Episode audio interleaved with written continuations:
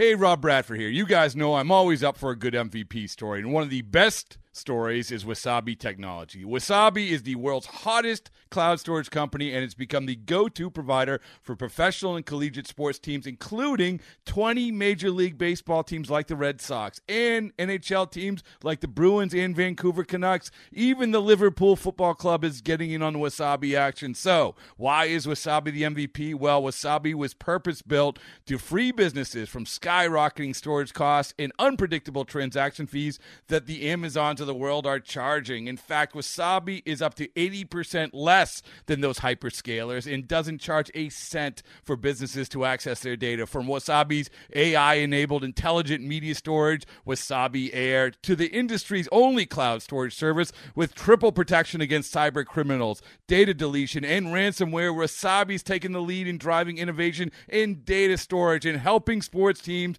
to unleash the power of their data. Wasabi, another Boston-based championship team.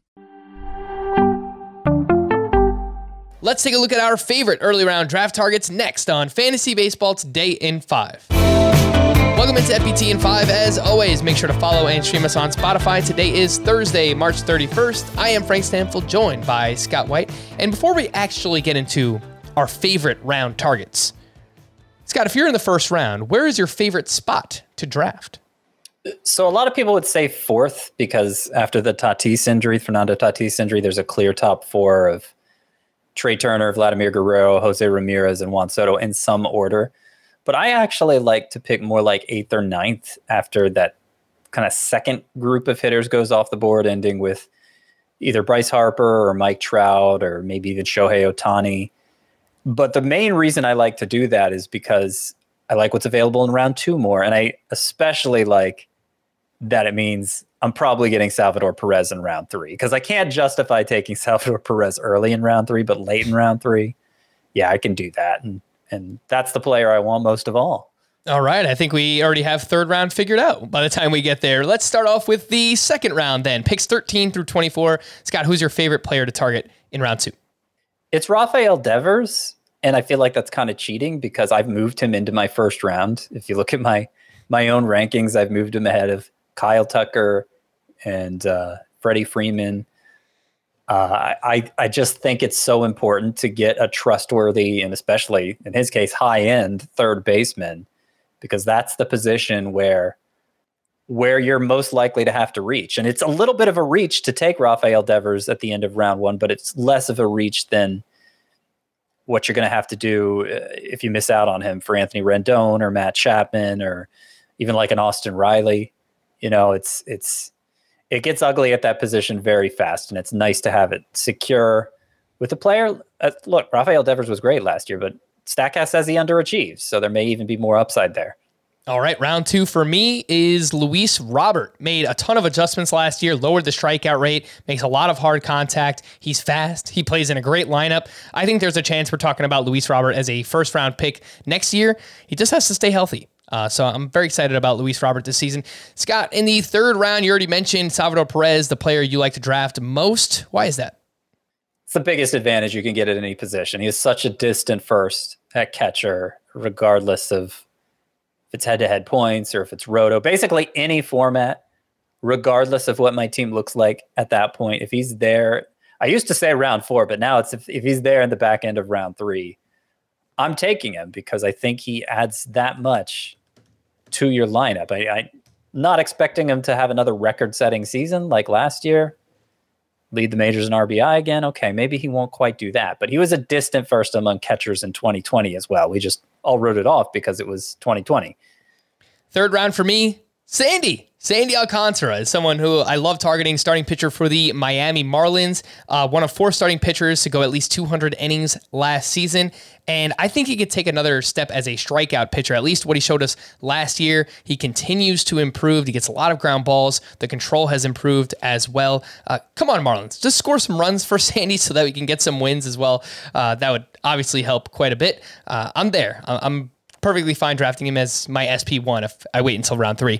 Round four, Scott, these are picks 37 through 48. Who do you find yourself drafting most?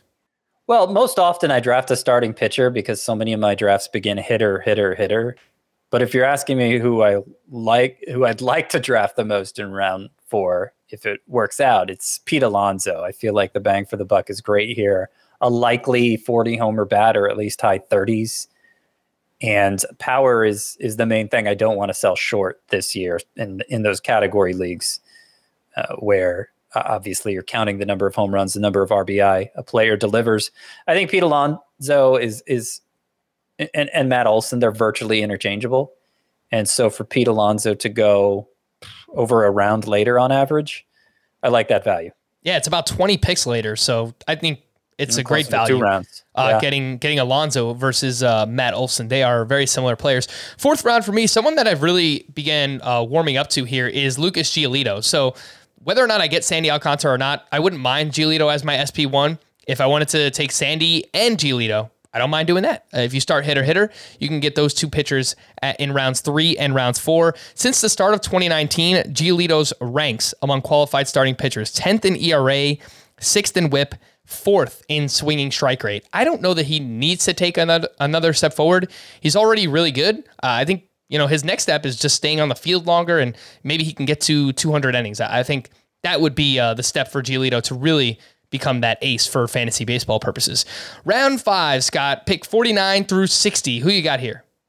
Another hitter. So at some point you're going to have to go against my wishes here and take a pitcher, I feel like. But George Springer, love the value of him here. He basically played half a season last year, 78 games. That's almost exactly half a season. So if you just double his numbers, you get 44 home runs, you get close to 120 runs scored, 100 RBI, like stud numbers. And, because he's missed some time with injuries, I don't think people fully appreciate the breakthrough as a power hitter. I think between him and Aaron Judge, it's pretty close. He'll finish with the better numbers, honestly. Yeah, look, if Springer stays healthy, I think he can give us something similar to what Marcus Semien just did last season. Round 5 for me is Francisco Lindor. And if you want to learn why, well, then you can listen to the Fantasy Baseball Today podcast on Spotify, Apple Podcasts, Stitcher, your smart speakers, or anywhere else podcasts are found. And thanks for listening to Fantasy Baseball Today in 5. We'll be back again tomorrow morning. Bye-bye.